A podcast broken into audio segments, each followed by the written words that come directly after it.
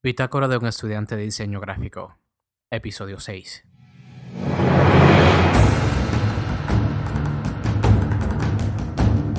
En el episodio anterior hablamos de la importancia de escuchar durante el proceso creativo y de cómo después de haber escuchado podemos llegar a hacer decisiones malas debido a muchos factores como nuestro set de ideas preconcebidas, nuestro modo de operación o malas interpretaciones del problema a resolver. Siguiendo esa línea del proceso creativo, hoy hablaremos de habilidades que no aprendimos en la escuela, pero son necesarias para la supervivencia del diseñador gráfico. Seguro que en la escuela de diseño aprendemos a comunicar con colores, tipografía, formas y todos los elementos requeridos para formar una pieza con poder de persuasión. Luego nos enseñan los diferentes formatos donde se puede aplicar las técnicas aprendidas.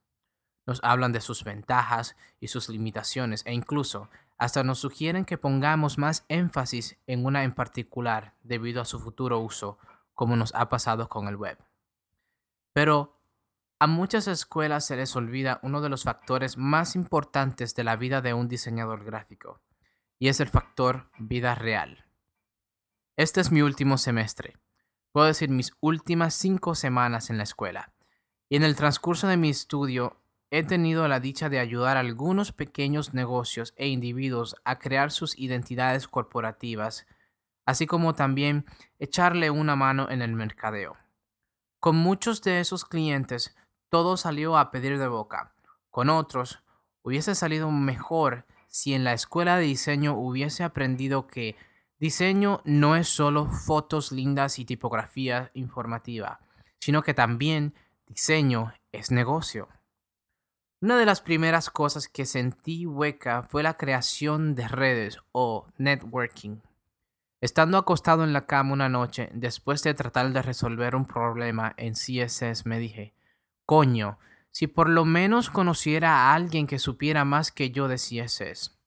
Ahí fue cuando me timbró y me di cuenta de que en la escuela nunca me mencionaron que un diseñador gráfico necesita crear una amplia red de profesionales a su alrededor.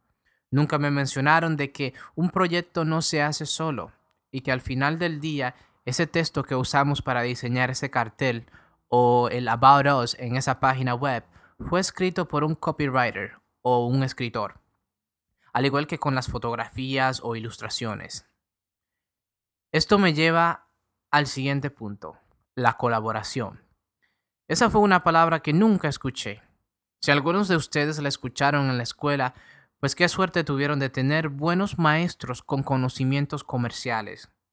Como mencioné anteriormente, diseño es un negocio como cualquier otro donde dependemos de partes exteriores para formar una gran pieza.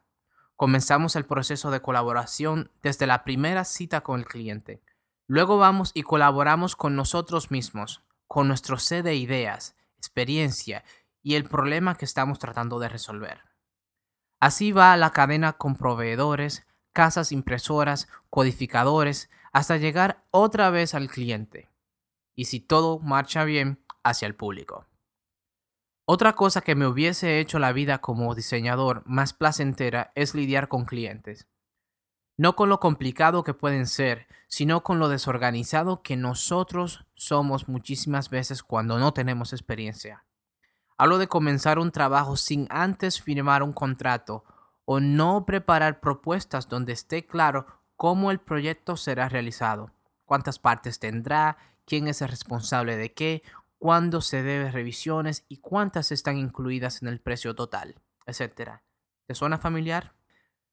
Pero al final también llegué a la conclusión de que todos estos puntos mencionados dependen de uno.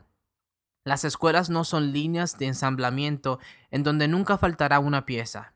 Mas, sin embargo, la escuela nos da una pequeña parte de lo que necesitamos saber y está de nosotros estar siempre a la vanguardia, sedientos de conocimientos para poder ser mejores profesionales y tener las herramientas necesarias para ayudar a nuestros clientes de una manera efectiva. Aquí concluyo dándoles las gracias por escuchar y pidiéndoles su comentario, quejas o alguna otra cosa para mejorar la calidad de la bitácora. Me pueden enviar un email a hello o pueden accesar a mi página gustavourena.com, donde pueden encontrar enlaces de mi Facebook, LinkedIn y hasta pueden ver mi selección de música en las FM. Luego, luego.